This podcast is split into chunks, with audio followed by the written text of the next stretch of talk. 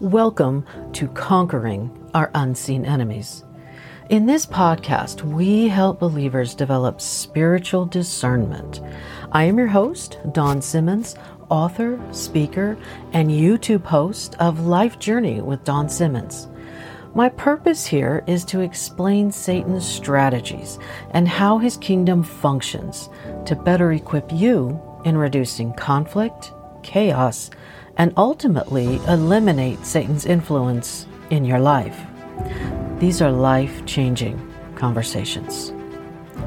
We'll get started with this week's message in just a few moments, but first I want to ask you would you like to know more about biblical history or historic and biblical places? Visit my YouTube channel, Life Journey with Dawn Simmons to watch and learn about travels in historic areas discussed in the Bible.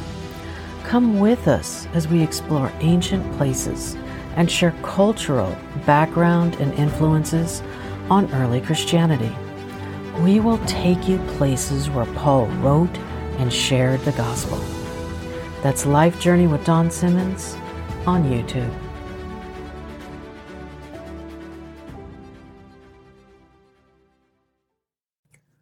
Welcome to Conquering Our Unseen Enemies. I am your host, Dawn Simmons, and today we are going to discuss the scriptural basis for the authority Jesus gave us. I felt like we needed to have some time with a topic that was more uplifting. So this begins to lay the groundwork for building confidence to act in faith in our authority. We need to get this understood in our mind, in our body, and our spirit to be able to conquer and cancel the plans of the enemy, evicting him from our lives. So before we start, I want to say something really important about authority. While we're going to discuss our authority, laying the framework and foundation of how we have our authority scripturally, we first need to approach the subject with our hearts. All the reading and scripture in the world will do nothing to convince you if you need to be convinced. So as we start this, pray and ask the Lord to reveal it to you in your spirit. Then you must believe by faith that you have the authority. When we don't believe in faith, we limit our ability to operate with the authority Jesus gave us. All right, let's get started.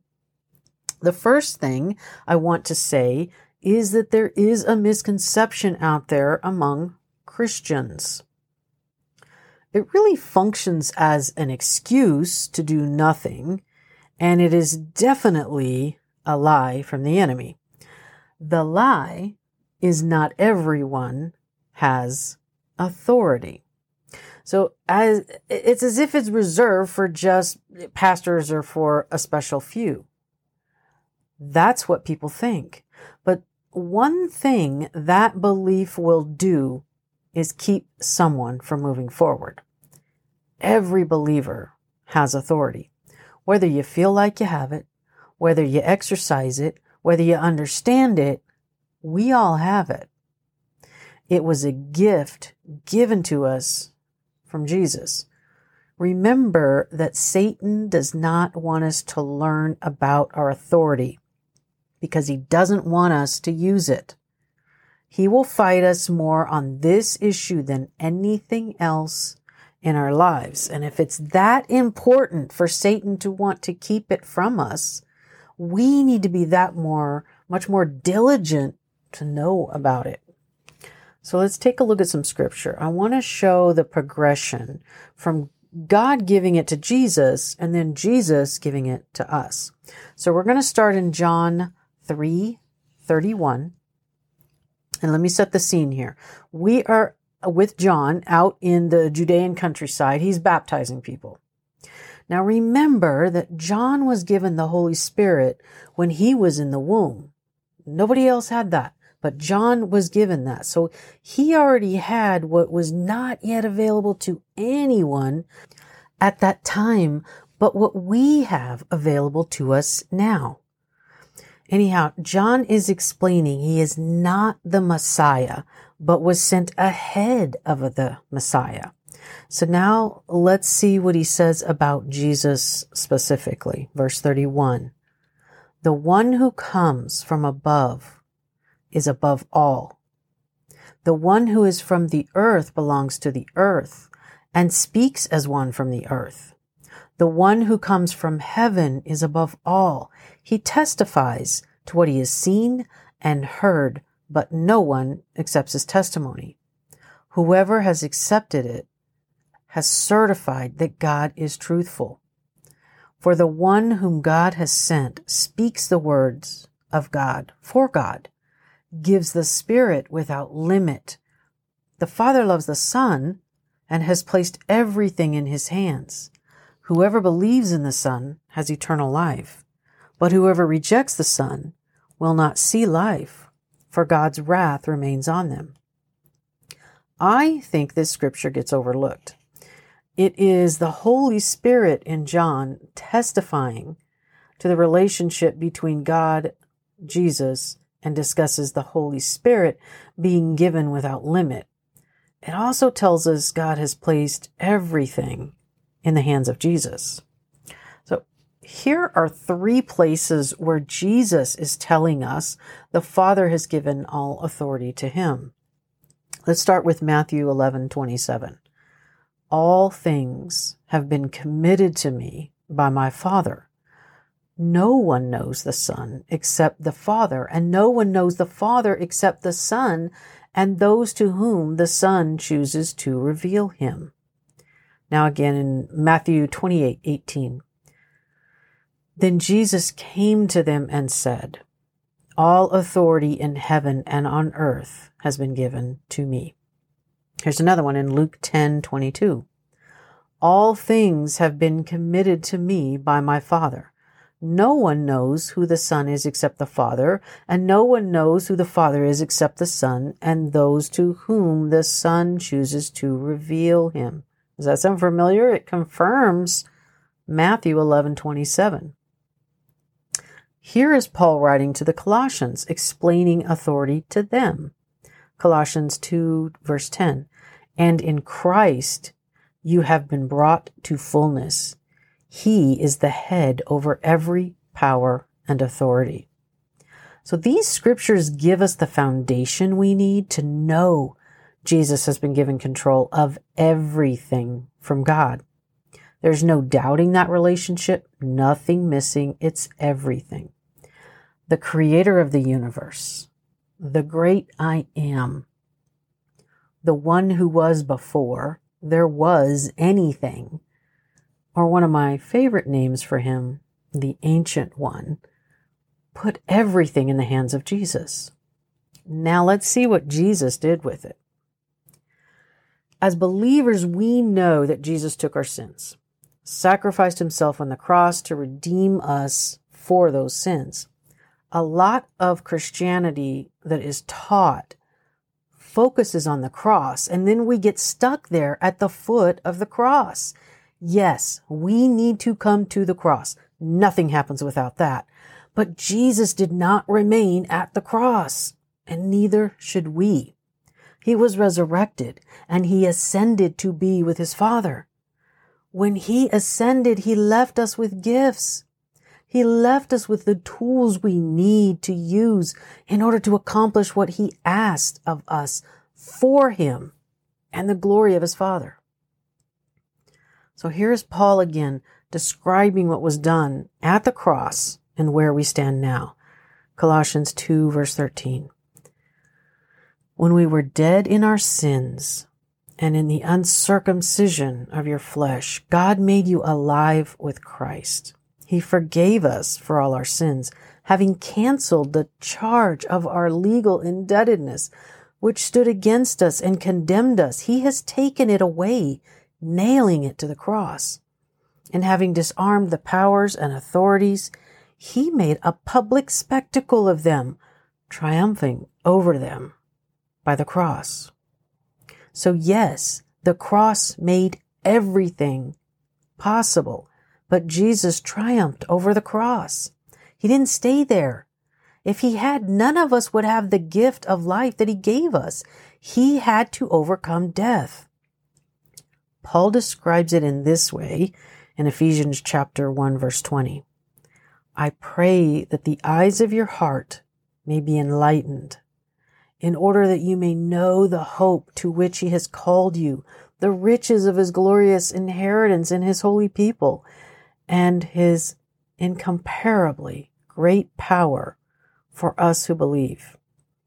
That power is the same as the mighty strength he exerted when he raised Christ from the dead and seated him at his right hand in the heavenly realms, far above all rule and authority, power and dominion, and every name that is invoked, not only in the present age, but also in the one to come.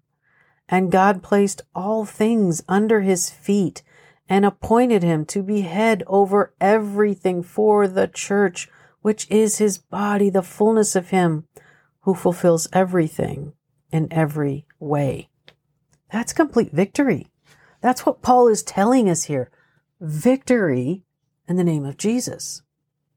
And He goes on to say this in Ephesians 2 verse 4.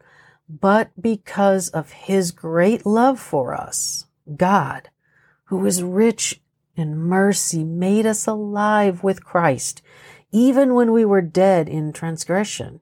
It is by grace you have been saved.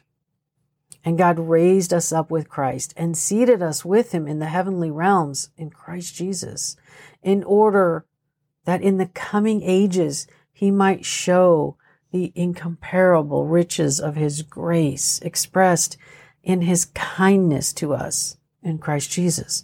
For it is by grace you have been saved through faith. And this is not from yourselves. It is the gift of God and Jesus then ascended to the right hand of God, and God has raised us there with Jesus. Now, recently I had lunch with a young woman. I am beginning to mentor her, and we are starting with some baseline discussions. So I need to understand who she is and where she wants to go with the Lord. And the Lord gave me a word of knowledge about her situation, so I knew what she was ex- experiencing started when she was three to four years old. The Lord revealed to me the issue, but I needed to know how that impacted her so we could deal with all of it, not just bits and pieces. And it broke my heart when she spoke. Her spirit was wounded. I mean, you could see it, hear it, and feel it. She appeared defeated, but I knew she wasn't. I watched her look down and move her falafel around. We were at a Mediterranean restaurant and I'm having to wait to speak. I can't tell her what I know. I, I want to tell her she can overcome this, but I'm having to wait until the Holy Spirit tells me I can talk. Now, as a side note, there is baggage we carry around, most of us for years, and it becomes a part of us shapes our personality, and affects our relationships. I would say we generally have more than one piece of baggage we carry around. A lot of times I have found the biggest piece of baggage is the one we started carrying first, and then the smaller ones come after as a result. Okay, back to the story. So finally, after she said all the things she needed to say, I understood why I needed to wait. She laid out all the pieces and the places in her life where demons had been attacking her and confirmed how it affected her generationally. When I was able to reveal to her what the Lord told me, she completely lit up. You could see this belief sprouting, and the deeper we spoke about how the Lord can remove this from her life, the lighter her countenance became. She was more than happy to do the homework she needed to do so we can deal with all of it, not just the bis- bits and pieces. an eviction notice is coming with that girl, with that young woman. Exercising the authority that Jesus gave us isn't some ethereal discussion. This really should be our everyday conversation among believers. This is something we need, something we use, something that defeats the enemy and kills his plans, activities, tactics, and evicts him from our lives. This is how we conquer our unseen enemies. That's what we need. So let's go back to what Jesus has to say about giving us authority in his name. So in Matthew 10:1, Jesus called his 12 disciples to him and gave them authority to drive out impure spirits and to heal every disease and sickness. In Luke 10:19 Jesus tells us, "I have given you authority to trample on snakes and scorpions and to overcome all the power of the enemy. Nothing will harm you."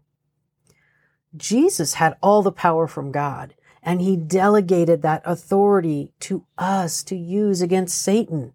We need to know that Satan coming against us is real. We see it every day in our schools, in our government, regardless of which side you're on, and unfortunately also in our churches. Peter tells us in 1 Peter 5 8, be alert and of sober mind. Your enemy, the devil, prowls around like a roaring lion looking for someone to devour.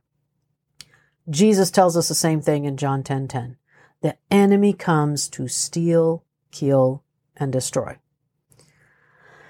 Because Satan's attacks are real, we need to have these conversations out in the open and know our authority. Jesus expects us to use it and to do so without fear. Mark 16, 16 tells us, whoever believes and is baptized will be saved. But whoever does not believe will be condemned. And these signs will accompany those who believe. In my name, they will drive out demons. They will speak in new tongues. They will pick up snakes with their hands and they will drink deadly poison. It will not hurt them at all. They will place their hands on sick people and they will get well. We know from 1 John 4 4, you, dear children, are from God and have overcome them because the one who is in you is greater than the one who is in the world as a result of sin, Adam gave Satan the right to rule this world. Adam didn't give Satan the right to rule over us. I have heard so many times how we are helpless here until Jesus returns. I have even heard someone say that after they've been told the authority is theirs. That attitude and belief is nonsense. You can't help people who don't want to believe. We need to believe and we need to know we are victorious because Jesus is victorious. 1 Corinthians 6 17 tells us, But whoever is united with the Lord is one with him in spirit. Folks, we are seated with Christ. Now, a few things about authority I want to be clear about. Our authority rests entirely in the name of Jesus. So when you use it, we need to be very clear on that and say the authority is in the name of Jesus. Leaving Jesus out will result in no change. We only use our authority in places where Jesus would use his authority for kingdom purpose. Our authority is only over Satan and his demons. We cannot wield authority over others, including other households, or to control behaviors of someone we don't agree with. Attempting to use it as a manipulation is witchcraft. We can stand in the gap for others who are baby Christians and not yet fully spiritually mature enough to use their authority. We should not continually stand in the gap or pray for someone who is not willing to pray for themselves.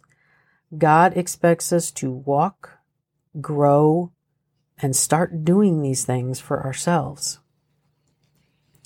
Anyone, believer or non believer, who states the authority believers have in Christ is not real or does not work or is dead is speaking contrary to the word and ultimately calling God a liar. As a believer, we would simply rebuke that lie from Satan. We also cannot use our authority to direct angels on what to do. But most importantly, we must always depend on the Holy Spirit to direct us in using our authority. He may give you a word of knowledge or give you a specific action to follow. So there's a lot more we can discuss on authority. Our authority in Jesus complements and supports spiritual warfare principles. So we will continue to build on our foundation of authority when we discuss the armor of God. I hope this has helped to build your faith as we continue to focus on conquering our unseen enemies and evicting Satan from our lives. Now, our top show points on authority are this. Every believer has authority in the name of Jesus. Scriptures which illuminate God has given all authority to Jesus are John 3 31, Matthew 11, Matthew 28, Luke 10, and Colossians 2. Jesus redeemed us at the cross, but we need to remember he didn't stay there, and neither should we. We aren't meant to remain at the foot of the cross to bring glory to God's kingdom. Scriptures that reveal Jesus is no longer at the cross are Colossians 2:13 and Ephesians 1 verse 20. Jesus is seated at the right hand of God, and so are we. Ephesians 2 4. We should be discussing our authority with believers every day. Jesus gave us his authority to be used for God's kingdom in his name. Matthew 10:1 and Luke 10:19. Satan is here to destroy us. 1 Peter 5:8 and John 10:10. Jesus expects us to use his authority.